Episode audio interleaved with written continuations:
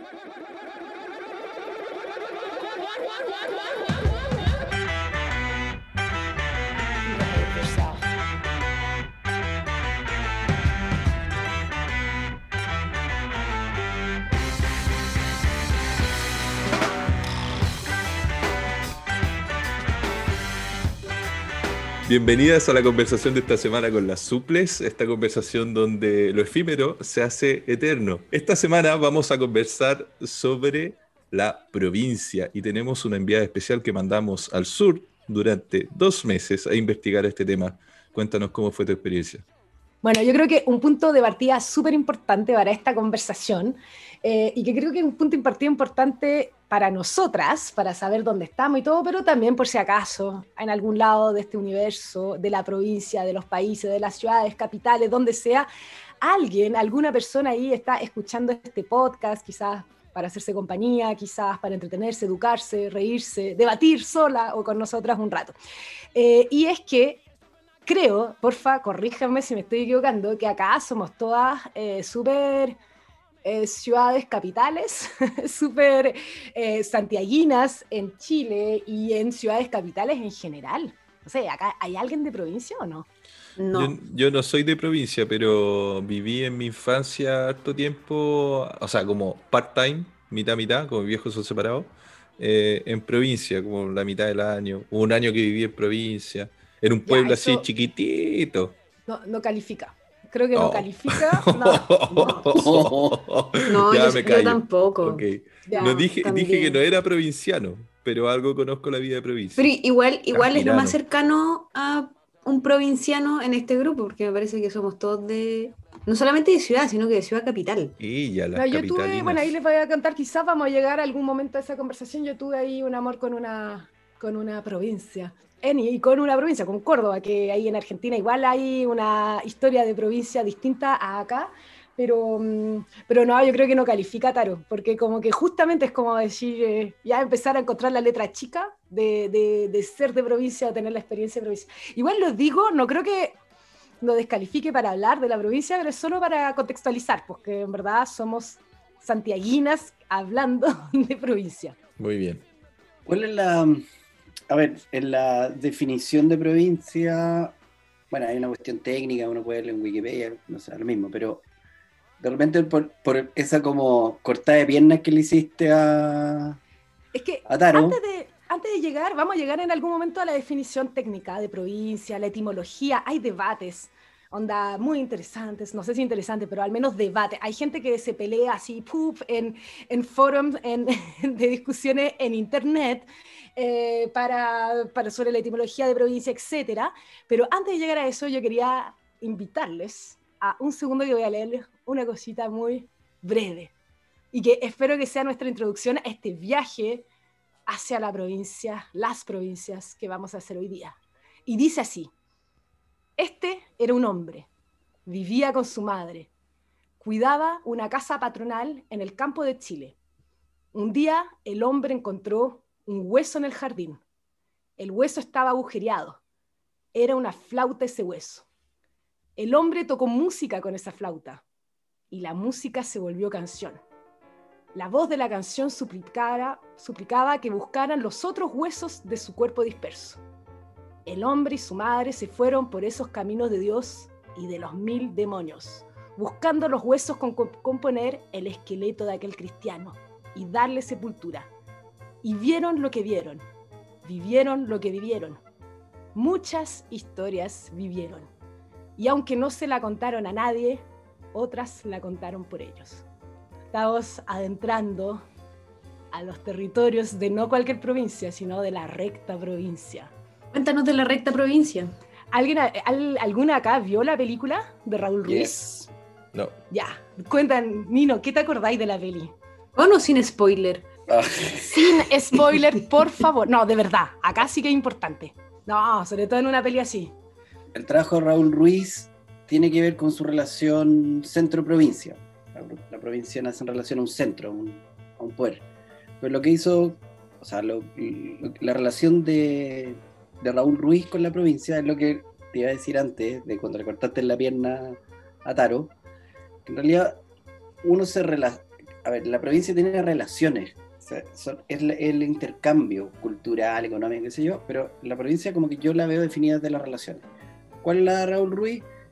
Es que él, Chile, cuando él se autoexilia, se exilia en, donde hace la carrera, que es en Francia, donde lo reconocen más como francés, creo yo, él lo que hace es volver a Chile a buscar ese, ese Chile que él se retiró, ese, ese Chile mágico, ese mitológico y que en el fondo cuando uno ve esta serie se da cuenta que esa mitología está presente hasta el día de hoy. Hay una forma, el chileno tiene una forma muy rara, que entre uno más lejos está, más, no sé si la entiende, pero la puede visualizar. Somos un, engendro súper raro y quizás la provincia tiene esa condición. O sea, Chile es una provincia del mundo.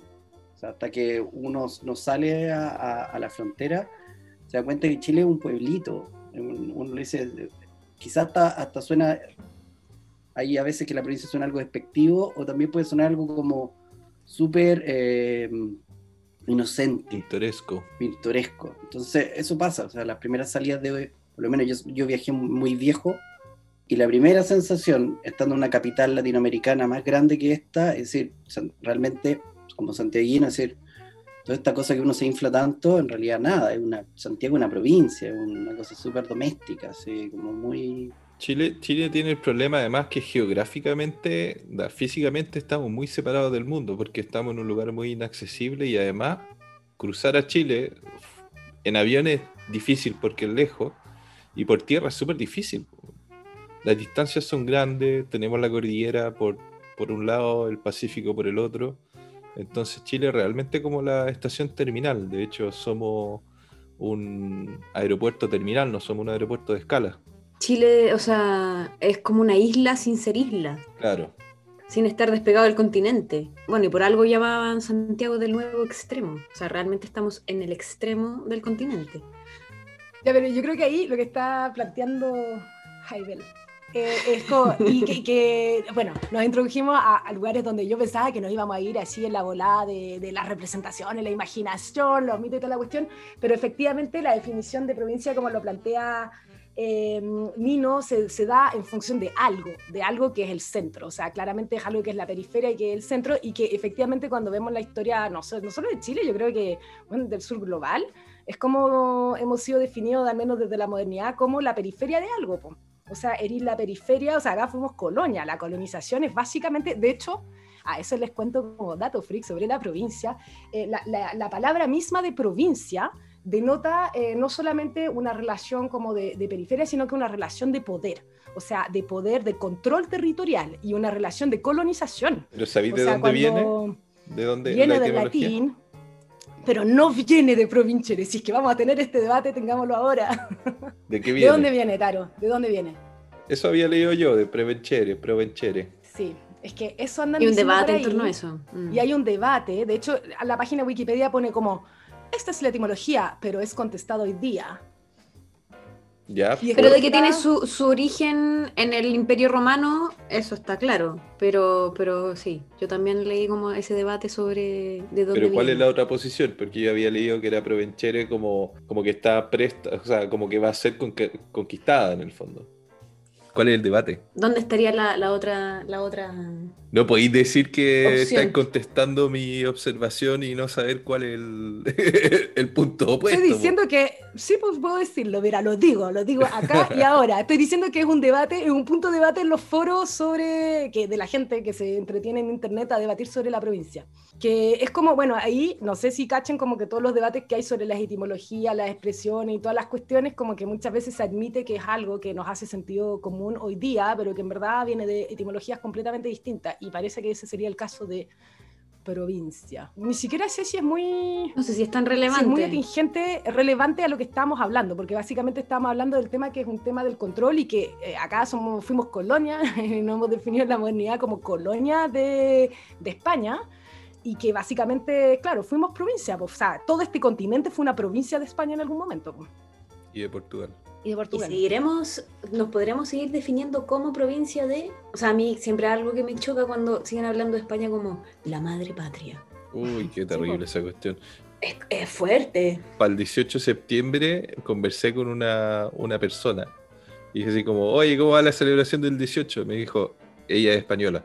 Me dijo, en mi casa no celebramos a las colonias, una wea así. Eliminar. que te vaya bien, adiós.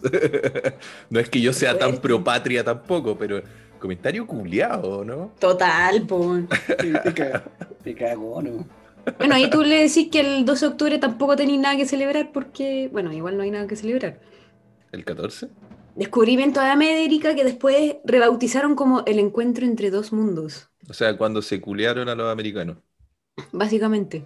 O cuando nos provincializamos, nos provincializaron cuando nos hicieron ser provincia. de otro centro. Cuando nosotros éramos nuestro propio centro. Claro, pero es lo mismo que a mí me pasa cuando hablan del tema de las islas y a mí me carga ese discurso como que Chile, como que, porque yo creo que tenemos ahí un enorme complejo, ¿cachai? De como que, ah, somos el último pedacito de tierra en el mundo que además vive cayéndose al mar por los terremotos, como, ah, pobre pedacito de tierra, ¿cachai? Infausto y toda la cuestión. Y decir, onda, las islas, por ejemplo, se definen muy bien centradas en ellas. como que las islas tienen muy, mucha conciencia de, su, de, las islas, archipiélagos, etcétera. Y Chile, Chile país isla, no es el caso. Es un trasero. El centro lo tiene, lo tiene aparte, pero yo creo que Latinoamérica en general lo es, pues, o sea, vemos, no sé, pues vemos las argentinas, se lo pasan así, como que hablando como si Europa fuera así, pero como que realmente su, su, su, matriz, su, origen, su lineaje, su cuna y su futuro, y es como que, bueno, eso es bastante contestable, o sea, es bastante debatible, etcétera. Y nosotros yo creo que respondiendo a lo de Sandra, yo creo que todavía somos, yo creo que claramente todavía somos provincia. Hay un problema heavy de identidad, ¿cachai? Como que a mí me da la impresión que el chileno es un weón sin, sin identidad, como que no se define por eh, España, pero tampoco se define por eh, los pueblos autóctonos de Chile pero tampoco se define como... Es una construcción difícil, po. No, pero es que justamente no hay, no hay, porque lo que, a lo que se aspira, el chileno aspiracional al peo, eh, es a ser blanco, ¿cachai? A ir de, irse de vacaciones a Europa y que la cultura es tan bacana en otros lados y acá somos puros negros y, y... Ya, pero eso es súper reduccionista, lo siento, Claro, es decir, yo creo que es súper reduccionista, como que ahora en todos lados, es un debate que hay en todos lados de Latinoamérica, esta cuestión de, eh, de identidades híbridas, champurria, mezclas, eh, estamos en espacios, o sea... Eh, estamos claro, pero la, la, idiosincrasia chilena es totalmente, mira ahora, en menos de sus raíces indígenas. Ya, pero, son, ya, pero son procesos que están abiertos, o sea, cuando tú pensás en la reconformación cultural a nivel más amplia, por ejemplo, de identidades mapuche, tanto políticamente como culturalmente se da desde los 90. No estoy diciendo que antes no existiera, por supuesto que existía y todo eso, pero habían crisis, asimilaciones, crisis de migraciones, crisis del Estado eh, chileno eh, ejerciendo violencia, tanto simbólico como física, eh, que, no había antes. Entonces, que son procesos activos, yo creo que es como muy reaccionario como que decir, oh, no hay identidad. Y de hecho la invitación es a ver la película de Raúl Ruiz porque él sí habla de una identidad chilena. Él te pasea así por un lugar que es un país, como lo decía Nino, completamente mágico, bizarro, no sabéis dónde Cresta está ahí, está ahí completamente en Chile, en la provincia chilena, que es, que es un país donde como que no hay tiempo, pero hay, de, hay un, es muy como que una sobre, sobreposición de cosas de mentiras, de verdades, lo que ya hemos hablado un poco de cómo se miente tanto en este país, lo logra hacer algo como, como bello y propio quizás también de, de quienes somos. Spoiler. eso no es para nada un spoiler. Pero para llevarlo como a, a, las relaciones de las provincias, o sea, a la relación centro-periferia, pero no lo quiero ser técnico, sino que me interesa más Raúl Ruiz, me interesa más el aspecto cultural de la provincia, en el sentido, por ejemplo, el premio Nobel Mistral, Neruda, poeta, los científicos, o sea, la, mayor parte de, los cerebros de, la parte sensible de la historia de, nuestro país, los personajes más importantes son de provincia. Y extrañamente tienen que, forzosamente tienen que venir a... A la capital. A la capital, a donde lo, se lo come el poder y eh, no olvidamos que vienen de provincia. O sea, a mí, yo admiro mucho a Gabriela Mistral, eh, sobre todo su biografía, más encima que es profesora normalista, y uno cuando va al Valle Lelqui, pasa a Babicuña y hace todo el, como el recorrido, a mí lo que más me impresiona, más allá de, bueno, fue una época que no había selfie ni nada de esas cuestiones, pero la primera vez que fui, que fue con mi familia, fue como ver la cama, la pieza, y decir, esta persona de este pueblito que ya en auto, con toda la comodidad, fue hueveo, te llegó a, ganar un premio Nobel. Esa weá fue como alucinante. Y en este país de mierda, y mujer, y con todo en contra. O sea, Gabriela Mistral es poco, o sea, es demasiado grande para este país. Y, y eso es un buen reflejo de, de, entender la provincia. O sea, incluso la independencia de Chile siempre se la ha peleado entre Santiago y Concepción hasta que uno va a Concepción y entiende esa cuestión. Entonces, eh, Chile para mí son tres países, pero el, el, hecho de como que Santiago viene y capitaliza todo es, es como nuestro eterno, es nuestro círculo vicioso. O sea, mm. Y ahí están las relaciones con la provincia, ahí está esa cosa despectiva, pero, pero haciendo memoria como que son menos los personajes importantes que vienen de Santiago, creo yo, sino que están obligados a pagar esta, este tributo de pasar por Santiago. Entonces, ahí cualquier weón mediocre, penca, que nace en Santiago ya se cree algo superior, pero bueno, es un pelotudo, ¿cachai? Y cuando llega a provincia, el weón que, que odian. Y esa, y en términos personales también me ha pasado, que yo he trabajado siempre en provincia, he vivido la mitad de, o sea, varios años he vivido la mitad de la semana en provincia, porque tengo que hacer clases. Y, y es difícil vencer ese como prejuicio inverso y tratar de, que te acepten y que también se arma el prejuicio porque vienen buenos pelotudos que como no son nada, creen que yendo a provincia son inventaron la rueda. Entonces hay, hay siempre esa pugna interna, media velada, pero nada, a mí, eh, me, me, produce mucho sentido eso de pensar, no sé, pues, en Telier, en Neruda, en, en todos estos personajes que, que, vienen de lugares tan inhóspitos, digamos, tan alejados del centro. Bueno, era un país que, que, la educación era pública. O sea, había por lo menos una plataforma. Hoy está más digregado que nunca el país. Y finalmente nosotros fagocitamos todo lo que es la provincia extrayendo sus recursos, ¿cachai? Entonces también son los recursos naturales como los recursos humanos y los, y los recursos culturales, ¿cachai? Es, es el gran drama que veo yo en, en, en, lo que dice Taro con respecto también a la identidad. Si tenemos una identidad que yo no sé cuál es, es que es fragmentada. Es quizás esa es la, mayor eh, certeza que tengo. Cuando uno ve al norte es otra, otro todo, eh, forma de hablar, temperatura, clima, color de piel, eh, cómo terminan los apellidos. Te vas para el sur también y te vas al extremo sur y es más radical aún Mientras que acá es la medianía, es como el latifundio, ¿cachai? Entonces, a mí siempre me ha pasado que tengo tres países con un centro. ¿Tú decís como la zona norte, el centro y la zona sur? Y el extremo sur.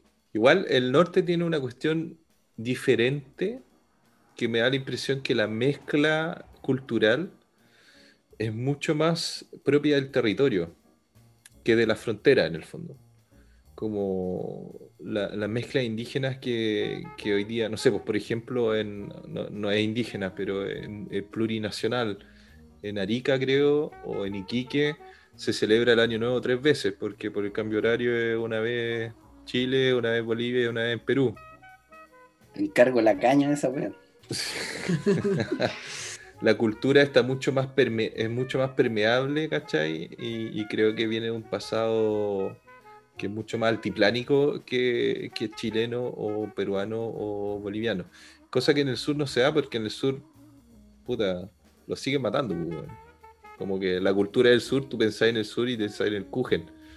¿Cachai? Pensáis en, en los alemanes, weón, que llegaron, mataron a los indígenas, weón, y se instalaron y ahora tienen lugares muy bonitos con el pasto bien cortado y Cujen calentito. Ahora la, Patagonia como tal también es como una república independiente, o sea, la mezcla que está con Argentina, el cruce que tenéis que irte para Argentina. Es cuática esa weá, como que es parte del país pero está separado. Eso sí que es isla, pues. Para la, la, guerra con Argentina, cuando se iba a producir esta guerra, llevaron milicos del centro y del norte porque sabían que los milicos que están en el sur no se iban a enfrentar a los argentinos porque había una relación de amistad, de intercambio. Entonces iban, la iban a pensar esa fue la lógica de la dictadura, pues, trajeron puros huevones, que ahí se hizo una película, que re entretenida, me encanta. Y... ¿cómo, se llama esa película? Eh, ¿Mi mejor enemigo? Mi mejor enemigo, algo así. Mi mejor enemigo, ¿no? Y ahí tenéis como, el, es bonito porque también muestra, por ejemplo en Santiago ya, somos todos santiaguinos, Pero pasa, por ejemplo, en ciertas comunas que uno tiene la sensación de que está en provincia, como que mantiene la misma arquitectura. A mí pasa como, no sé, eh, quinta normal, ¿cachai? Pero no la quinta normal en sí, sino que lo, que está aledaño, lo que está, digamos, sin los hitos arquitectónicos importantes, tienen como lo que sale en, Raúl Ruiz, tiene, tiene esa tipología arquitectónica que uno va encontrando, que uno se, se siente acogido, donde está el patio interior, donde está la parra, qué sé yo, esa hueá muy, muy de Chile Central. Entonces pareciera ser que cuando uno camina por la ciudad, y sobre todo ahora que está tan, tan eh, disímil, ¿cachai? O sea, ir Sobre todo ahora que uno ya no camina por la ciudad. Claro, más encima. Pero a veces uno se encuentra con acompañando a alguien que no es de acá y, y, a mí me gusta ir a esos lugares porque no me gusta ir al lugar eh, con el mural ni con el hito histórico, sino que a veces esas calles medias X es como le explicáis, la mejor manera de explicarle, esta, es la tipología del centro del, centro del país. Esto te lo puedes encontrar. Calles perdidas. Claro, y por ejemplo, yo fui a mi calle donde yo vivía, que, que paradójicamente se llama Santiago. Yo vivía en la calle Santiago, en la comuna de Santiago, en la ciudad de Santiago. Qué tautológico, Súper tautológico. Me dio una vuelta para ver cómo estaba el barrio, que está hecho mierda, mierda. Así, una weá que me dio una pena terrible. Pero bien, todavía quedan ciertas casitas que eh, tenían el jardín afuera, que, no sé, me recordaban un poco cómo era Casablanca, que antes íbamos con mi familia, que era como este pueblo intermedio para ir a Viña, y que era un pueblo precioso, que no sé qué hemos hecho con, o sea, hemos transmitido nuestro mal gusto, nuestra indecencia, weón, a la arquitectura, o sea, la arquitectura es reflejo de quiénes somos. Somos unos buenos muy picantes. O sea, vaya, la arquitectura chilena es muy mala. Mm. no, los, no, los, arquitectos precisos y ciertas cosas. La arquitectura, yo, yo corregiría, diría la arquitectura contemporánea chilena es muy mala. Yo creo que hay una arquitectura que es más, está más relacionada justamente con los territorios, que bueno, yo nos podré especificar un poco más, que de eso como que aguanta poco la situación telúrica del país, pero que que está muy en sintonía con, el terreno, con el territorio, con los territorios. Hoy en día ya es otra cosa, o sea, el neoliberalismo en la arquitectura, bueno, da como para otro tema completo de podcast, pero yo creo que la, arquitectura, a mí si me preguntáis por arquitectura típicamente chilena, veo como esta calle que mencionáis tú, como de fachada continua, de patio interior, de parrón, como, como que eso es lo que se me viene a la mente. Pero que además esa calle es como una calle que podría encontrar en pueblos de España. ¿Cachai? O sea, eso es onda calles, que de hecho lo único que cambia entre tenéis pueblo donde podéis encontrar onda prácticamente la misma tipología que encontráis acá en la parte donde está Lolol, San Pedro de Alcántara, etc. Y lo único que cambia es si es que le sacáis onda la pintura y todo como que la, la primera capita de, Em, que les ponen a las casas y empezáis a ver por dentro, ¿cachai? Casi como que hacer una radiografía de las casas y empezáis a ver cómo están construidas estructuralmente. Y, por lo que nos decía aquí Sandra, efectivamente el, el adobe y todas las construcciones en adobe tienen muy mala, muy, muy mala resistencia sísmica. Y entonces en Chile se ha hecho se han hecho, y no solo en Chile, pero digamos en distintos territorios eh, sísmicos latinoamericanos, adaptaciones, adaptaciones según los territorios. Entonces, esta arquitectura como más vernácula, etcétera, ha ido eh, ha ido cambiando y adaptándose al territorio y tú la veis de afuera y es la misma, la misma casa que podrías encontrar en España, pero en realidad por dentro, o sea, por ahí como por la estructura, no es la misma y eso es muy bonito, a mí me gusta. Y lo que se han hecho son como, son, le han puesto o sea, como dispositivos antisísmicos, o sea, distintas resistencias, eh, elementos que permiten hacer resistencia, etcétera, eh, que no existían en, la, en las tipologías tradicionales. ¿Y desde cuándo se empieza a como intervenir de esta forma estas construcciones? Es como, porque me estoy enterando. No, siempre, o sea, lo que pasa es que como que es como lo propio la, la arquitectura vernácula, o sea, la, la, arquitectura construida por no arquitectas, es como que, y sobre todo en un país tan sísmico como Chile, ya nosotros hemos sido terremoteados un par de veces, es que cuando se cae la cuestión tenéis que reconstruirla, y cuando tenéis que reconstruirla tratáis de no reconstruirla de la misma manera que se acaba de caer. Y Porque sabéis que no funciona. Claro, porque sabéis que no suceden. Entonces son como que mm. sucesivas adaptaciones. Y generalmente lo que tiene también la arquitectura vernácula es que es como bien colectiva y social. Entonces cuando uno, una persona así en el pueblo, ¿cachai? Y, puso un dispositivo y después no se le cayó, como que la gente lo, lo repite. Y entonces así mm. se van como, es como las mutaciones genéticas, pero acá en las estructuras. Se van haciendo... Eh, pero ahí yo quería desmistificar que además quiero desmitificar cuestiones que ustedes han dicho sobre la provincia, porque estamos mezclando todo, provincia, campo, nuestras representaciones como lugares atrasados, rezagados y todo. Pero antes de eso, una desmitificación que ahí yo estoy en pelea con, mi, con, mi, con muchos colegas, pero eh, el adobe no es necesariamente un material menos bueno para la cuestión sísmica, que es algo muy, de hecho, muy europeo, yo creo, o de Estados Unidos pensarlo, de lugares no tan sísmicos como los nuestros, donde construimos un adobe. Y tenemos prueba de eso, que en el norte hay muchas construcciones en adobe que han resistido terremotos, eh, es como las construcciones en piedras, hay muchas que han resistido bastante bien, y toda la cuestión tiene que ver con, con la, como que con la, la, mantención, bueno, ese otro tema, vamos a hablar de la mantención en Chile, yo creo que no tenemos tradición de mantención, porque el adobe sí necesita mucha mantención, y es una mantención constante que necesita que tú habites ese lugar y que conozcas las técnicas y que la mantengas, o sea, como que todos los tantos años tenéis que, que estar cambiando ahí tú y verificando y cambiando tus elementos. Y eso no se hace. Es una arquitectura viva. Es una arquitectura viva y muchos pueblos con construcciones tradicionales han sido abandonados. O en Chile yo creo que ni siquiera debe haber un subsidio como para bueno, restauraciones de casa para que estén a las normas, ¿cachai? En Chile es como más fácil destruir la cuestión y que te pongan y volver a construir. agua, ¿cachai? Oh, strip center. Exactamente. te tengo un spoiler. No, mira. No. Claro, cuando uno, cuando uno iba, iba, iba, a decir otra cosa, que cuando uno piensa, asocia provincia con paisaje, ¿ya? Pero, como está ahí como refiriéndote a, la arquitectura, pero la arquitectura doméstica, casa, porque hay algo que yo admiro bastante, que es la Escuela de Arquitectura de Talca. La Escuela de Arquitectura de Talca lo que hace es, yo trabajo en, otras escuelas de arquitectura y todos los títulos terminan en estos edificios de cristal, pelo, pelo pincho, Costanera Center, toda toda esta arquitectura de mierda mala, que al finalmente estos alumnos muy raramente, sin tener esos grandes apellidos ni tener esos grandes contactos, van a acceder a que hagan ese edificio. Y si, y si acceden, van a hacer una mierda. Entonces, ¿qué hizo Talca? Talca mira solamente su paisaje. Yo cuando vi la primera página web de ellos, los buenos, en vez de sentirse como avergonzados de la provincia, hicieron un capital.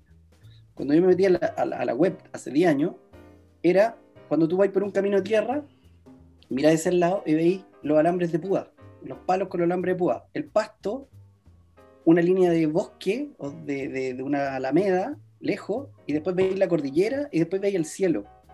Veis estos estratos. Entonces imagínate, de cualquier parte del mundo tú te metís, todas las escuelas de arquitectura son como sofisticadas, fum, pa, cristal, la weá. una escuela de arquitectura chilena que le da la espalda a la católica, le da la espalda a la católica Valparaíso, le da la espalda a los lateros de la Chile, weón. Los buenos vienen, pa, y ¿sabes qué? Nosotros somos una escuela de provincia, no importa una raja, acá hay mucho material. De esa escuela se juntó uno de los profesores que se llama José Luis Uribe con un cineasta, se llama Marcos Díaz, y generaron una publicación que se llama Disecciones, que es fantástica. ¿Qué es lo que hicieron? Levantaron la tipología de la casa de Talca, por dos razones porque está desapareciendo por los terremotos y está desapareciendo por los alcaldes. Los últimos alcaldes que han tenido han derruido y han destruido toda la arquitectura y todo el paisaje arquitectónico del centro de Talca. Bueno, ¿Qué hicieron ellos como universidad y como resistencia? Plantaron una cámara cenital, una cámara fotográfica, y sacaron fotos y armaron las plantas fotográficamente, real, no planimetría. Entonces, lo, ¿qué se ve? Se ve el mobiliario. El mobiliario es parte de la arquitectura, no es algo que viene a decorar. Y empezaron a mostrar todas las casas y las tipologías, que es como la puerta típica, que entráis con un peldaño, que la casa está arriba de un cimiento, la disposición de las casas, los patios. Y un libro que te voy pasando y viendo puras tipologías. Y es como un poco Raúl Ruiz, como, ¿por qué darle la, la espalda a la provincia? ¿Por qué toda esa riqueza que tiene? La única manera de instalarse en el centro del mundo es mirando lo más profundo que uno tiene y para mí, por eso, la admiración de estos dos personajes, el, Marcos Díaz, cineasta, y el, José Luis Uribe, arquitecto, de la Universidad de Talca, eso lo encuentro un valor. Más encima de ellos, el, Uribe hizo la selección de la Bienal de, Arquitectura de Venecia, estuvo a cargo de eso y, él estuvo en el comité y todo el cuento, y la Universidad de Talca, y es re famosa por eso. Y es, la, y es la que está más marcando pauta afuera, pero el lenguaje es la provincia. Y esa weá es alucinante. Y los alumnos solo trabajan con sus recursos, hacen proyectos que se pueden hacer con lo que hacen sus papás, si son panaderos, si son obreros, trabajan con su experiencia, con su entorno. Por lo tanto, cuando uno relaciona paisaje y provincia, lo bueno es capitalizar en esa weá. Por eso a mí me parece de la escuela de arquitectura la más importante, la que por lo menos para mí tiene un discurso que no, no está en los laureles ni en la cantidad de años que dice en la puerta culiada. Entonces, eso lo encuentro un valor en el sentido cuando uno se instala desde la provincia, hablar desde su propia voz, desde el, uno ser el centro. Claro, porque igual si nos sentimos como provincia acá en Santiago es como porque estamos tratando de imitar una weá que está lejos, ¿cachai? Estamos tratando de absorber una cultura que está lejos y por eso nos sentimos provincia.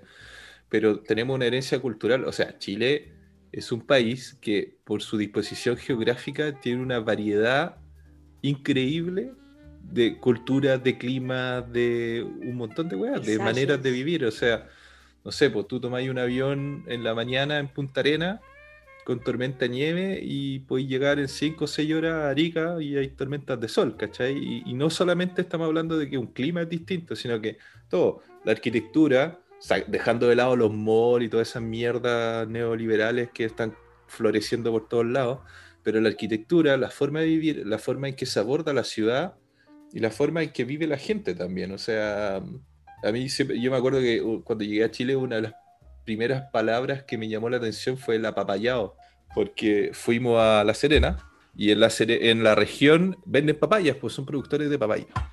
Y me acuerdo que estábamos en un taco, no sé dónde, en la región, en La Serena o en alguna ciudad, en algún pueblo, y, yo estresado, pues, Así como, chucha, estamos en un taco, weón, ¿por qué no se mueven? No sé qué. Y mi viejo como que viene y me dice, loco, tranquilo, acá son apapayados, ¿cachai? Como, acá todo es relajado, todo es tranquilo, bye, los locos compran sus papayas. Buen concepto. Una, una forma de vivir en la provincia, en esa provincia en particular, que se traducía por el apapayado, pero igual, de todas maneras, como que creo que tenemos claro que los eh, capitalinos mm, de todos lados somos unos estresados comparados a la gente de provincia. Pero bueno, volviendo un poco al tema de, este país largo como Chile, es increíble la, riqueza que tenemos. Los magallánicos eh, son un estado independiente. Eh, bueno, la isla de Pascua también, ¿cachai? La isla de Pascua es una isla y podríamos discutir si es chilena o no. Rapa Nui. Rapa Nui, Rapa Nui. Rapa Nui, por favor. Toda la razón. Bueno, por eso yo encuentro que los bolivianos tienen una definición de su propio país que es digna de, adoptar y de imitar, o sea, se declaran como un país plurinacional. Y Bolivia es bastante más pequeño que Chile y, menos extenso en kilómetros, donde justamente por una cosa geográfica, eh, efectivamente Chile es un país plurinacional, solamente que no, se atreve a aceptarlo. No, pues tenemos una historia de centralismo. O sea, imagínate que hasta para, para, la, convención constitucional que se va a votar eh, ahora en abril, lo que costó asegurar esos puestos, eh, o sea, eso, esas como, como la palabra, es, los escaños reservados para pueblos indígenas. O sea, es una vergüenza que haya costado tanto. No, fue absurdo. Conozca, que no se reconozca.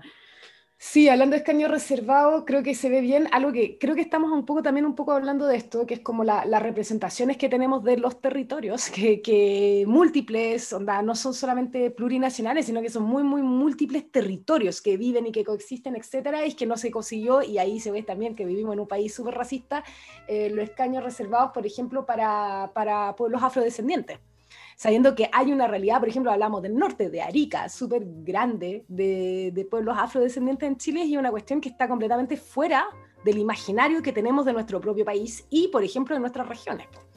De, nuestra, de los distintos territorios. O sea, cuando uno piensa en un territorio como Arica, donde se piensan en miles de cuestiones, yo creo que se asocia a miles de cosas antes de asociarlo, por ejemplo, a una historia que hubo de, de migraciones onda, y de, de migraciones afro en Chile.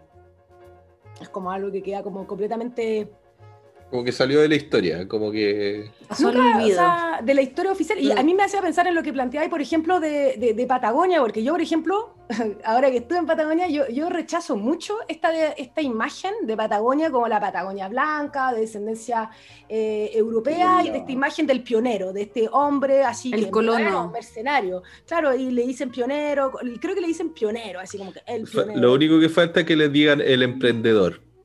claro. Pero, y que en verdad es una historia que niega eh, completamente, por ejemplo, o sea, miles de cosas, desde los genocidios que tú estás planteando, pero hasta, por ejemplo, los roles que tuvieron onda, muchas mujeres dentro de generar ese territorio tal como lo conocemos hoy día. O sea, dentro de hacer historia y, y están completamente invisibilizados. O sea, tú vas ahí por toda la Patagonia nadie te dice el nombre de una mujer. Es como el pionero, el pionero, el pionero, el que con un apellido así muy extraño, así como que como que resuena Bolaño en algún lado de la cabeza, así con la literatura nazi en América y te decía, oh, oh, oh. Es como bien freak, yo creo que la experiencia a veces de, ir a Patagonia. Pero ese imaginario que tenemos y esa experiencia igual están, yo creo que están en, cuestión, pues están en, debate, están en construcción, están, eh, o sea, que, que esas identidades son eh, como decir, están siempre en juego. Ustedes cachan que, por ejemplo, en Argentina, en, en, un gobierno precedente, no voy a decir cuál, porque no quiero que empecemos a debatir de política argentina, pero, eh, eh, por ejemplo, hubo toda una Argentina que siempre estuvo mirando hacia Europa, una, una reconsideración de dónde están situados y empezar a darse cuenta que están en Latinoamérica que son latinoamericanas. Recién y empezar, pero hicieron, no, pero hicieron cuestiones que todavía en Chile no hacemos, por ejemplo, Em, sacaron las estatuas de, de, Colón, eh, de, Colón. La estatua de Colón que estaba cuando tú sales de Retiro, que es la, la gran estación de trenes de, de, Buenos Aires, y lo primero que veía ahí era la estatua de Colón. Y la sacaron y la estatua que se había puesto en reemplazo a la de Colón era la de Juana Sarud. Entonces como era un gesto súper potente, pues, desde feminista, pero también latinoamericanista, es decir, qué figura vamos a reivindicar. Entonces esas cosas están en juego yo creo que tenemos que estar también en esa disputa de qué es lo que se considera como propio un territorio, qué es lo que se ve, qué es lo que se discute, qué es lo que se pone en valor. Como que, y no solo diciéndonos, pucha, la cuestión es penca y... Ahora espontáneamente también para nuestra mini revolución de octubre, también se puso en cuenta, o sea, como que se cuestionó esa weá, y es una weá que a mí espontáneamente no se me hubiese ocurrido, pero se bajaron las estatuas de, de color de Pedro de Valdivia. Digamos las cosas, se decapitaron estatuas, muy simbólicamente se decapitaron las pero estatuas. Pero yo lo encuentro la raja, o sea, es una weá que a mí no se me hubiese ocurrido antes del 18 de octubre que hubiese realmente una conciencia cultural a ese nivel, ¿cachai? Y lo genial es que se reemplazaron. Se, hicieron como monumentos nuevos, no me acuerdo en qué ciudad del sur, que se decapitó a Pedro de Valdivia y se le llevó la cabeza de Pedro de Valdivia a Lautaro, me parece. Un grande, un grande. Pero en la misma Plaza Dignidad, en, en, el, en el diamante que queda en la punta, se, se instalaron estatuas hechas en madera. totalmente, talladas que, competían con el, el, el, milico de mierda, este, este genocida el vaqueano. Y, y esas weas se instalaron ahí y se, y se hizo el Museo del Estallido, donde las recogió finalmente. Y están ahí, pues, es un museo de la resistencia. O sea. Oye, y yo no sé cómo fue para ustedes, pero yo me acuerdo de cuando estábamos en esa euforia de, de, este. Ahí no, usted está ahí, me gusta decir revuelta social, de esta revuelta social que vivimos y que quizás seguimos viviendo, quizás está viviendo distintas fases por la pandemia, etcétera. Eh, según el Alamán, no, ya, no, ya se acabó, se acabó la No, pero según Alamán todo ha vuelto a la normalidad. Yo no sé si este señor ha ido alguna vez a Plaza No la chunta a ninguna, ni por si acaso. Ni por Además, a cada vez que hablan es como una provocación, pero la cuestión es que... Em, una de las cuestiones que, por ejemplo, para mí fue muy, muy emocionante, yo estaba, bueno, en Santiago, eh, muy, además en zonas muy céntricas de Santiago, fue cuando, a los, días, los días después del, del, del, 18 de octubre, cuando empiezan a haber marcha en todo Chile, y que veíais las imágenes de todos lados, ¿cachai? Y eso era tan bello, tan bello, y ahí igual había un sentimiento, yo creo, como de igual ese sentimiento como de solidaridad, o sea, eso es lo que yo sentía, no de, de unión, donde somos el mismo país, no es para nada una cuestión de, de, de, patria, sino que decirse, oye, somos gente que habitamos, que nos toca convivir, habitamos espacios en común, habitamos territorios que se encuentran, tenemos problemáticas que se encuentran, donde ahí somos muchas, muchas, muchas, y era muy bacán ver todas esas cuestiones de todos lados del mundo. Y que también se ve en los 8M. los 8M se ve ahí la cuestión, mm, toda la, todo el país, no solo Santiago, y no solo Plaza Igual hay una, hay, hay, una, a veces, a mí Santiago me, me, aburre, pero bueno, es lo que hay. Pero a veces apuesto todas mis fichas, por ejemplo, a Conce. A mí me parecía hasta más interesante lo que estaba pasando en Conce o lo que llegó a pasar incluso en Viña, que era muy extraño que marcharan de Viña para Valpo. Ese, ese despertar de la provincia y incluso los, lo, quizás lo, previo al 18 de octubre hubieron cosas más fuertes en provincia. Hubieron levantamientos mucho más fuertes en provincia que antes que esta weá. O sea, en la Patagonia que la zorra. Cuando salió en Fuente. ¿Se acuerdan que también Chiloé, como que cortaron la weá? No, me acuerdo qué, cuál fue el detonante, pero cerraron la weá. Punto. Pero antes, ¿no? Cuando había habido la marea roja. Sí, sí. Ah, sí, pues era por la weá ambiental. Yo creo que sí, y antes había habido una ICEN, tu problema es mi problema, y habíamos tenido mucho que. Es que yo creo que ahí llegamos a un punto interesante y que yo creo que tenemos que dejar en este momento crucial de decir la provincia, porque justo todo lo que estamos hablando y usamos ese término que justamente dijimos, un término más colonial, más del poder, y que estamos diciendo cosas que estamos llegando a contradicciones lingüísticas. Em, que, hay que hablar de algo que además hemos hablado mucho, mucho, mucho, mucho, yo creo, desde, desde la revuelta en Chile, que es el tema de los territorios, de las autonomías de los territorios, de territorio, bueno, regiones también, pero de territorio, de los territorios como como territorios se alzan, etcétera. Y yo creo que es como más bonita como imagen que, seguir diciendo la provincia, porque encima con provincia mezclamos muchas cuestiones distintas. Eso les quería decir que, por ejemplo, decimos Conce y decimos lugares rezagados. Yo no sé si Conce es un lugar rezagado, ¿cachai?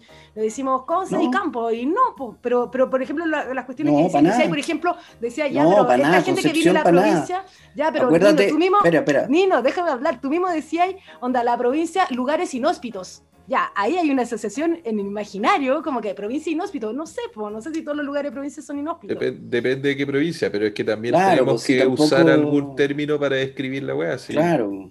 Ya, pero el término que usamos es violento, po. Sí, pero, oye, no, no, no, no. ¿Sabes qué? Para, para. No es violento. Para, para. O sea, si yo digo inhóspito, te puedo mostrar concretamente el lugar inhóspito, ¿cachai? La cuestión es que si tú entendís que si inhóspito tiñe todo, no, po. Tenés que tener un criterio también de por ejemplo, yo lo que quería como proponer a la conversa era como, ¿por qué no pensar, en vez de estar, de tratar de definir la, la provincia, de repente es como, ¿qué cosas son interesantes como fenómeno en Chile de la provincia? Por ejemplo, a mí me parece lo de Talca, un fenómeno, por ejemplo, lo académico en provincia súper fuerte. Lo que hicieron en Valdivia de, de, mover el eje, llevar la ciencia, es como llevar la arquitectura Talca, ¿cachai? Entonces hay zonas que eh, el centro los ahoga y que de repente uno, no sé, va a buscar cosas al norte porque es otro país, ¿cachai? O sea, va uno, académicamente están pasando cosas que están, por ejemplo, la Bienal de Arte más importante se hace en el norte. Acá en Santiago no se ha podido realizar una Bienal, todas fracasan. Se hace una, cae, termina en que no llegó la plata, pelea interna. Y en el norte hay una Bienal que es a nivel internacional y que acá ni los artistas de acá cachan. Y ahora es tan importante que todos quieren ir. Entonces imagínate, eh, curadores, todo ese asunto que en el, arte es lo más precario, o sea, es como, son cuatro hueones, el poder es, endogámico, es como la mejor representación de Chile del arte, o sea, es, pobre, ¿cachai? Entonces cuando aparecen estos elementos de provincia es como pensar así que, ¿qué cosas de provincia tienen poder? Poder en el sentido no de ejercer poder, sino que tienen fuerza, que son atractivos, ¿cachai? Hay lugares donde uno mira identidad, o sea, Patagonia, hay una cosa de identidad, como tú lo dijiste, de, está la de los pioneros, la cuestión, pero en las marchas se instaló una bandera acá y, y, generaba un respeto increíble. Esa cuestión era para mí alucinante, una bandera de la Patagonia acá, como, más encima que es más linda que la mierda. La de Magallanes. Magallanes, ¿cachai? Ya, pero eso es Magallanes, no es Patagonia, en Patagonia tenés. Eh, eh, eh. eh pará, Sateguino, boludo. Pero ¿cachai lo que instalar una bandera en un movimiento en la capital? Claro, pero y también habían banderas Gualmapu y habían banderas de distintos territorios y de distintos luchas, porque habían banderas ¿Y esas banderas ¿Y esas banderas de dónde son? A lo que voy, esas banderas instaladas en la capital. Gente estaba alucinando, era la primera vez que estaban sacándole fotos a ese tipo de banderas, se estaban circulando esas banderas, ¿cachai? Hay, hay, un, un emerger que es importante, o sea, yo le, pongo más interés a la provincia. Ese emerger va, o sea, no era particular. Yo esa, esa bandera ya la había visto antes, las marchas, las banderas de, la Patagonia y etcétera. Magallanes, Magallanes, por favor. La bandera de Magallanes. Magallanes. La bandera magallánica se usaba hace tiempo también como símbolo de resistencia y de independencia, ¿cachai?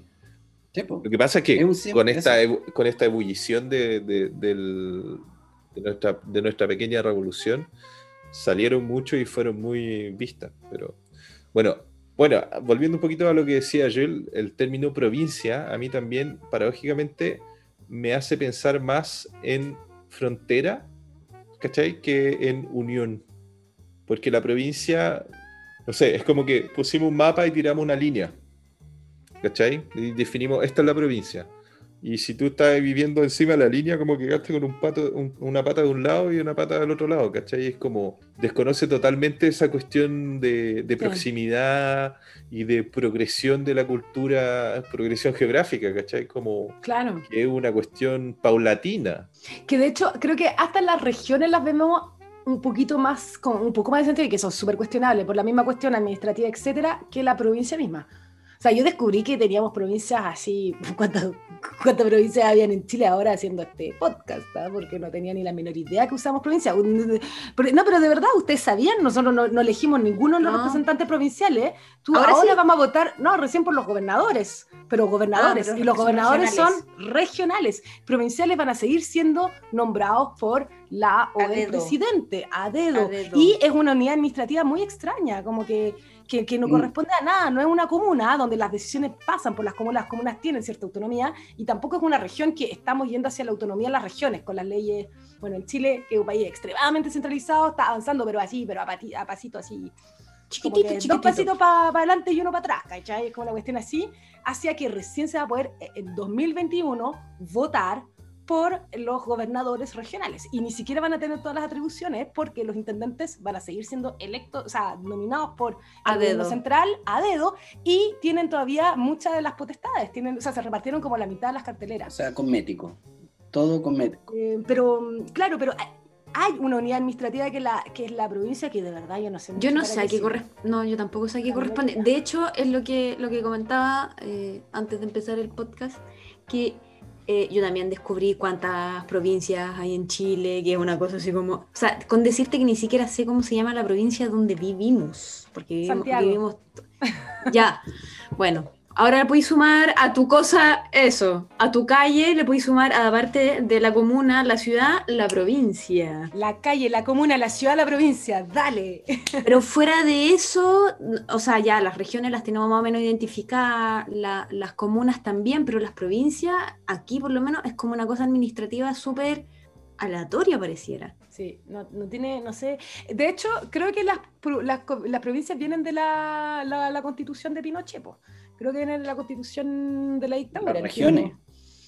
Eh, y las provincias también, o sea, no sé cómo era antes, pero entiendo que, que esa, esa, división administrativa, y de verdad que no sé, yo tengo la impresión que es como que, un, como a veces en las tortas chilenas que hacen muchas capas, a veces no todas son necesarias ni bienvenidas de cremas y de manjar y de dulce leche y de cuestiones, bueno, es como una, una capa más de algo que no sé si es tan necesario. O el manjar. ¿Saben cuántas provincias tiene la región metropolitana? ¿Seis? ¿Cuatro? Muy bien, seis.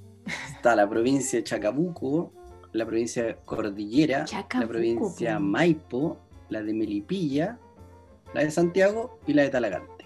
Eso es región metropolitana. Y uno como que pareciera ser que ni idea. Después, yo me hago una pregunta si para nosotros no es importante la provincia porque justamente somos ciudad capital.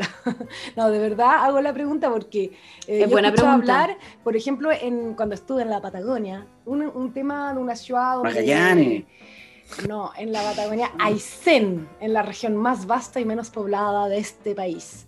Eh, y en la región de Aysén hubo un drama que sucedió, creo que en los años 2000, si no me equivoco, no, parece que fue en los 90, 2000. Bueno, y uno de los dramas que cambiaron la capital provincial. Y una de, que era Puerto Aysén y pasó a ser Puerto Chacabuco porque hubo un embancamiento del puerto.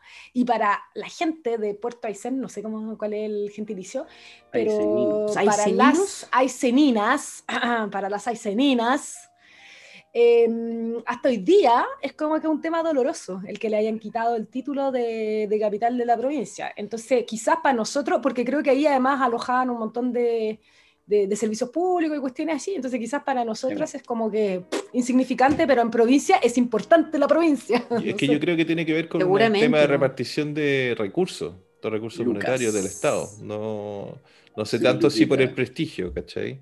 Entre un vortex empecé así como hablando, alguna, en algún capítulo hablamos de Wikipedia y los enlaces y entré en un vortex del cual no puedo salir. ¿Y, llegaste a filosofía? no, les puedo decir que en Puerto Aysén en julio precipita 280 milímetros de agua, por si les interesa. Oye, no, pero lo que les decía, ya volviendo a una cosa más popular. ¿Te gusta la cosa pop a ti?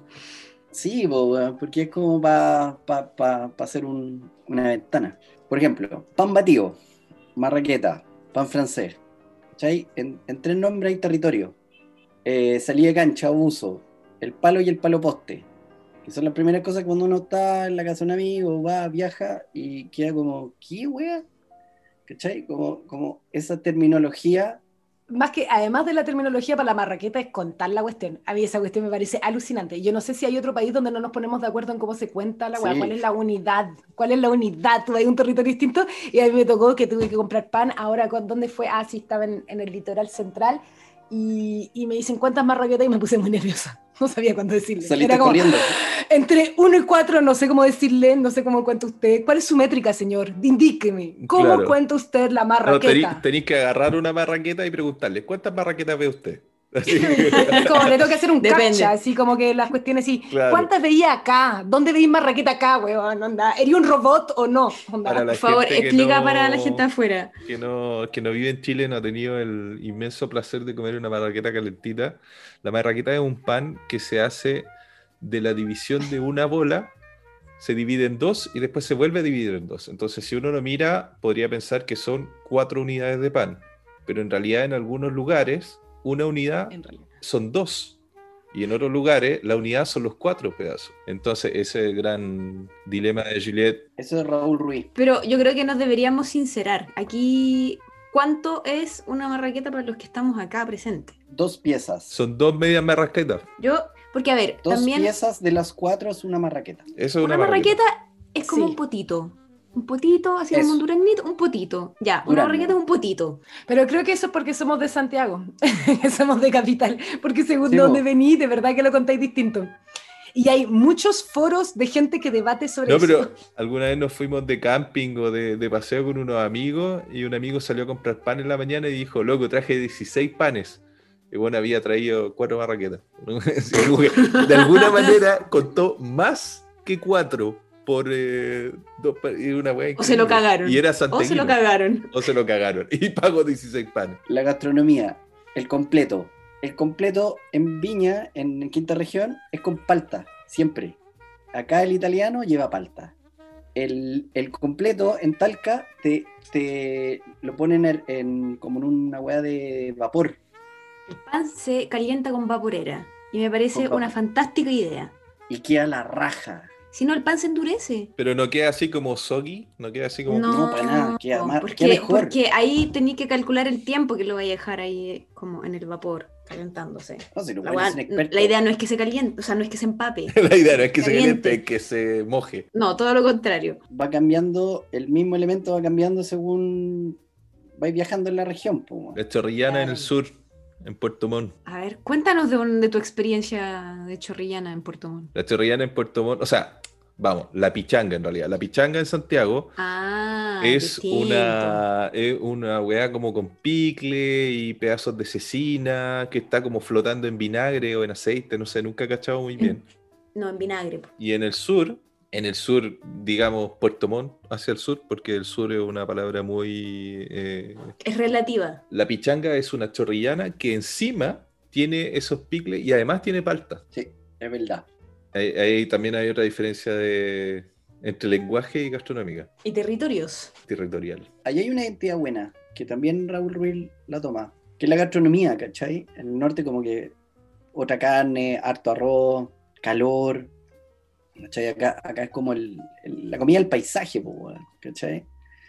El, bueno, Raúl Ruiz venía al, cuando venía a Santiago, vivía en Providencia, en la calle Huelén, y cruzaba al, mítico Parrón, que lo, lo puso un edificio de mierda para variar, porque ahí el buen iba a comer sus papas con prietas, pues, Entonces, si tú te fijas, así como Pablo Roca o Neruda, qué sé yo, levantar la gastronomía en la poesía y, y puta, Pablo Roca era un weón que, que viajaba todo el día en tren.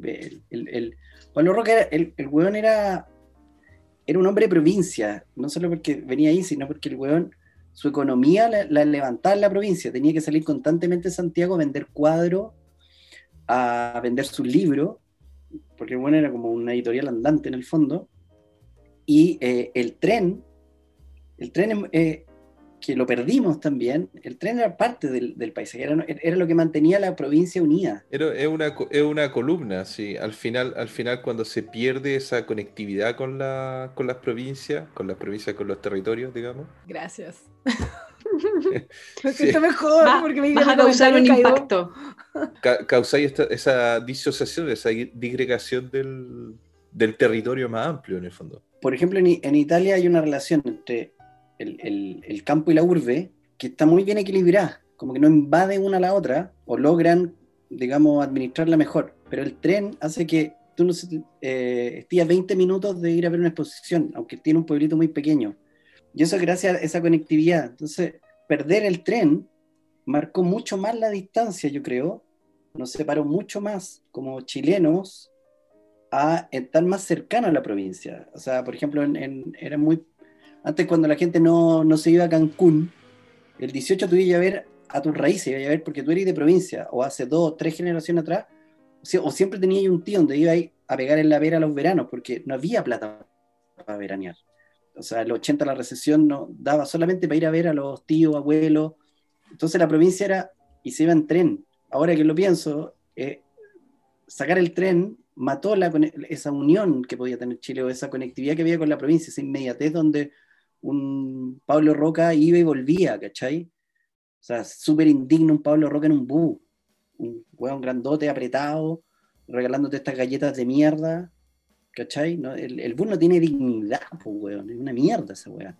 Bueno, pero es muy loco como tenemos igual asociado, yo creo que todavía muchos eh, imaginarios a deconstruir con la provincia y eh, con los distintos territorios del campo, del, de ciudades que no son simplemente capitales, que son otras ciudades más periféricas, como que nuestra relación es como que un poco lo que decíamos antes, nosotros somos como periféricas en el mundo, pero dentro de nuestros propios territorios acá, se supone plurinacionales, reproducimos otras relaciones de periferia, etcétera, y eso es muy loco.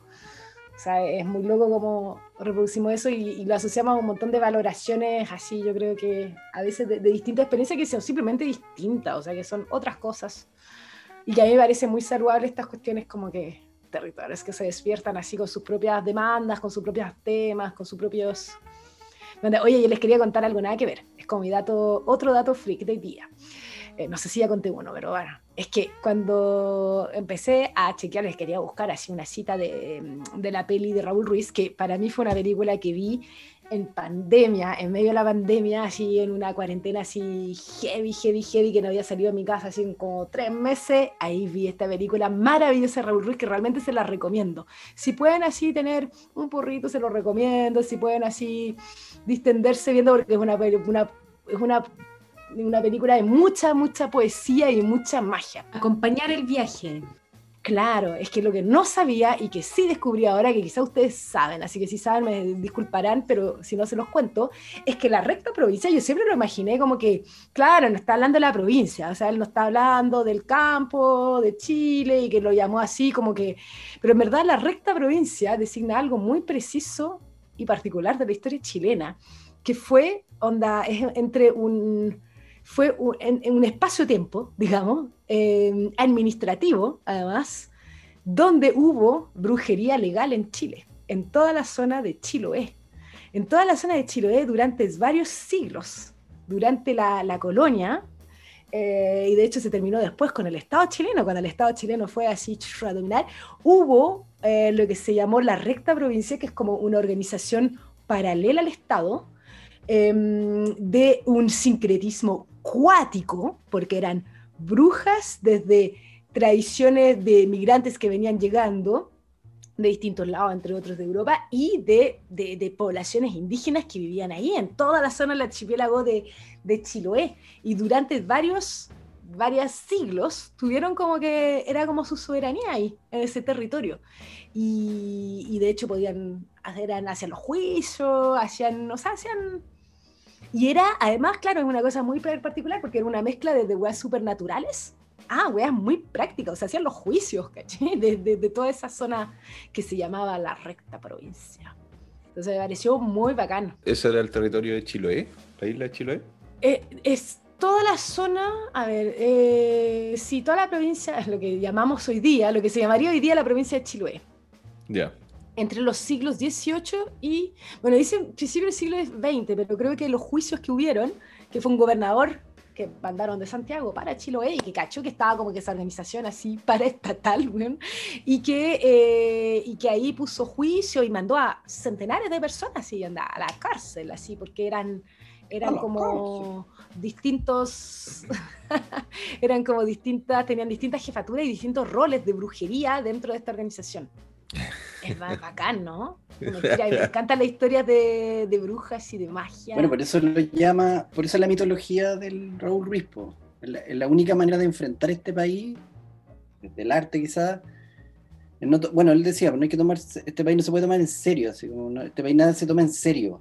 O sea, todo se, se, diluye. Entonces cuando arma eso, como que ese espíritu permanece velado. O sea, hay, hay una wea rara de este país culiado, cuando parece que va a pasar algo no pasa y cuando siempre andamos como al revés, ¿cachai? Eso es lo desesperante a veces de estar esta weá que no tenemos lógica, pues, mucho que queramos ponerle lógica. Otra, otra weá que me está pensando como cuando uno define también al provinciano. Al campirano. claro, ¿cachai? Que tiene, entonces me, acordaba de, de mi relación en la universidad con mis compañeros llegan, no sé, pues llegan primer año, no sé qué cuestión, pues yo me cambié varias veces. Entonces, a mí lo que me, yo lo que envidiaba era, era que uno viviendo en, todavía en Santiago, como que uno tenía una rutina, ¿cachai? Como que uno ya el domingo tenía que estar con la familia, el sábado el carrete, no sé, cualquier weá. Entonces, el, que llegaba a provincia al principio uno como que lo ayudaba, porque uno te preguntaba, oye, ¿qué micro tomo? ¿Cómo lo hago acá? Finalmente, a, mitad de semestre, el loco conocía todas las picadas, conocía todo donde se compraban los mejores materiales, se sabía los mejores antros, el buen dominaba la situación hasta cachar el dealer. Y además, además son súper aclanados la gente que viene como de afuera, del exterior, sea la provincia o del, extranjero. es que también hay otro fenómeno, que de repente como que la gente de, que los que yo conocí, los que eran aclanados eran los de Viña, no los de Valpo, y los de Rancagua, que eran muy buenos, muy raros. Porque eran, eran son, bueno, no, no, no tengo... No, me está poniendo muy incómoda esta manera que tenemos de estar como desesensitizando la otra edad, de cosificar justamente después de toda la discusión que estamos teniendo. No, es que, no, pero espérate, pero, no, pero, pero, deja, deja, es que no, mira, mira, es que, a ver, Déjame hablar. voy a, eso, ¿cómo voy a definir, sí, yo fui a Carrete, que era el único weón que me invitaron, porque eran los locos, ellos se reconocen. Somos de Rancagua porque nos juntamos, nosotros tenemos otro código. A mí me invitaron, Carrete la raja. Los de Viña, no es que uno, oye, los buenos de Viña. No, yo fui porque me invitaban y los locos se reconocen también. Se hacen, hacen se potencian. Yo lo otro que me refiero este, estos compañeros no eran buenos apiñados, primero. Eran buenos que en la escuela se, se plantearon y los buenos nos cruzaron a todos, ¿cachai? Y eran como súper buenos amigos porque al final, esa era la paradoja que yo envidiaba, porque quizás los fines de semana no estaban con la familia por estar en una pensión o lejos, y tenías que explorar el territorio que uno no lo exploraba porque puede ir mañana, siempre está ahí, ¿cachai? Cuando uno es viajero, ¿cachai? Y esa relación se da en, en pero, Yul, ¿cuál es el problema? Si yo no estoy, yo estoy contando una experiencia súper particular, no estoy diciendo que todos los hueones de provincia, por ser de provincia, sean buenos, ¿cachai? Deja de desarrollar la idea también, si es como decir, a mí me pasó, con nombre y apellido, que no lo quiero decir, tal compañero, y yo admiraba esa, esa, esa particularidad que tenían de que podían, incluso alumnos míos, de que llegaban con más datos porque salían de esta cosa, digamos, rutinaria de vivir en el mismo lugar. Cuando tú llegas de otro lugar, quebráis esa rutina y, nos abrían a todos la cabeza y era fantástico esa weá, ese intercambio era genial, ¿cachai? Y no era así como, hoy el pobrecito, cobijémoslo. Cuando uno llega a un lugar, lo primero que uno pregunta es orientarse. Son cosas normales, ¿cachai? No es de pobrecito, ¿cachai? Si alguien de Rancagua es rancagüino, no le puedo decir de otra manera, ¿cachai? Y eso no lo hace ni mejor ni peor, porque también es un chileno, dale, ¿cachai? Y un latinoamericano, y dale. Pero voy como a esa cosa anecdótica, porque a veces la anécdota, si te gusta Raúl Ruiz, la anécdota es hiper importante. Entonces, en ese sentido, la experiencia que yo quería comentar, que estoy comentando eso, que en ello yo veía esa capacidad de cruzar el territorio sin prejuicio, porque uno tiene ya prejuicio porque conoce demasiado el territorio. Y eso era genial, porque al final eran los tipos que no, en pocos meses sabían más que uno, sabían más que el territorio de uno, y eso era la raja, ¿cachai? Tiene que ver, con, tiene que ver con, cambiar el paisaje de una hueá desconocida, pues, o sea, cuando estás en una hueá desconocida y además tenéis más tiempo, por lo mismo, por lo que decía, y porque uno tiende a tener, claro, tiene tener sus actividades muy, muy eh, definidas. Claro. Mucho lastre, mucho lastre. Claro, la familia igual es un lastre en ocasiones, pues, que tenéis que ir el domingo, esa weá, No, pero es verdad que cuando eres nueva en algún lugar, te enfrentas a ese lugar muy de una manera e, extremadamente distinta si hubiese vivido toda tu vida ahí. O sea, esa cuestión yo creo que a, a todas que han vivido en otra ciudad le ha pasado.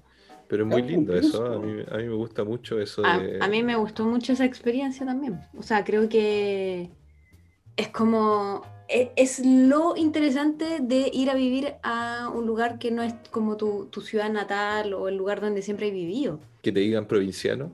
Eso claro, y bien por los rancagüinos, ¿cachai? Dale, Jules, vomita lo que quieres decir. Estamos esperando tu puteada. No quería decir nada, decía solo no esencialicemos, por favor, era lo único, pero no, está...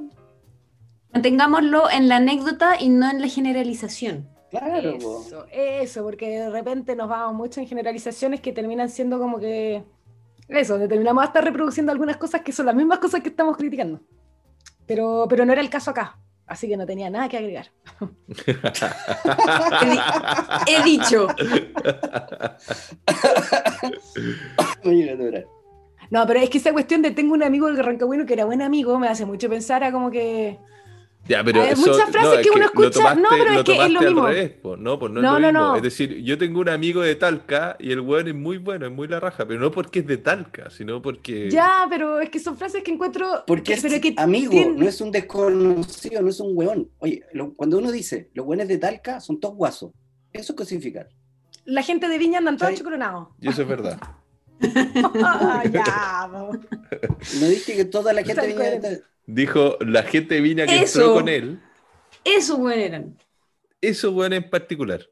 ¿Y será que pues, había como menos que, ¿Y sabéis por qué se da? ¿Y sabéis por qué se da lo de Rancagua y los de Viña? Déjala hablar, weón. pero, para que, entendáis la weá, No, pero quiero saber qué va a decir Sandra. No, no, no, que termine en Nino, por favor, que él empezó no sé, yo prefiero tener un, ojo crítico en la wea, decir, por ejemplo, los buenos Rancagua son latifundistas en su pensamiento, son más aspiracionales que la chucha. O sea, los buenos tienen un mall como el Pero no puedes generalizar, po. Escúchame, yo trabajé ahí. Cuando fui a esos carretes que invitaban, ¿cachai? Los buenos eran códigos hiper cerrados, hiper cerrados. Y entendía la lógica de juntarse, porque, porque los buenos se juntaban, eran los cuicos. Los cuicos en todas partes se juntan Chico, pero eso es porque tú tuviste en contacto con eso, weón, en particular. Claro, no puedes llegar a decir que toda la gente de Rancagua... Pero tampoco eso es lo que está diciendo el Lino, yo entiendo. No dije eso, pues, weón. Estoy diciendo por eso, la anécdota, por eso digo al principio, la anécdota me pasó a mí, ¿cachai?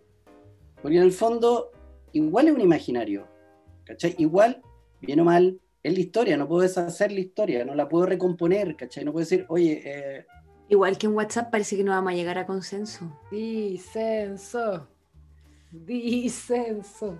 Pero si hay alguien que, de tal que no escuche, yo creo que la moraleja de esta, de esta cosa es que somos todas las provincianas de alguien más, ¿no?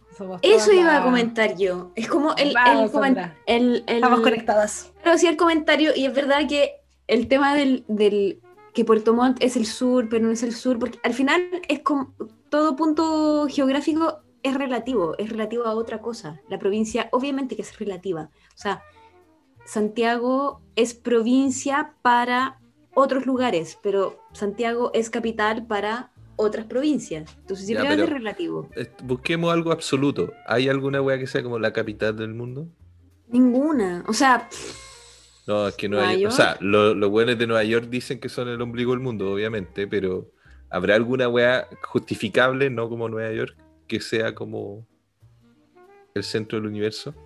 Bueno, Europa, como a, modo general, o sea, la historia es eurocentrista, entonces podríamos pensar que Europa efectivamente es como el centro del mundo, pero es una construcción al final. Es una construcción, pero básicamente los centros de los imperios son, se supone que, las reales capitales. Po.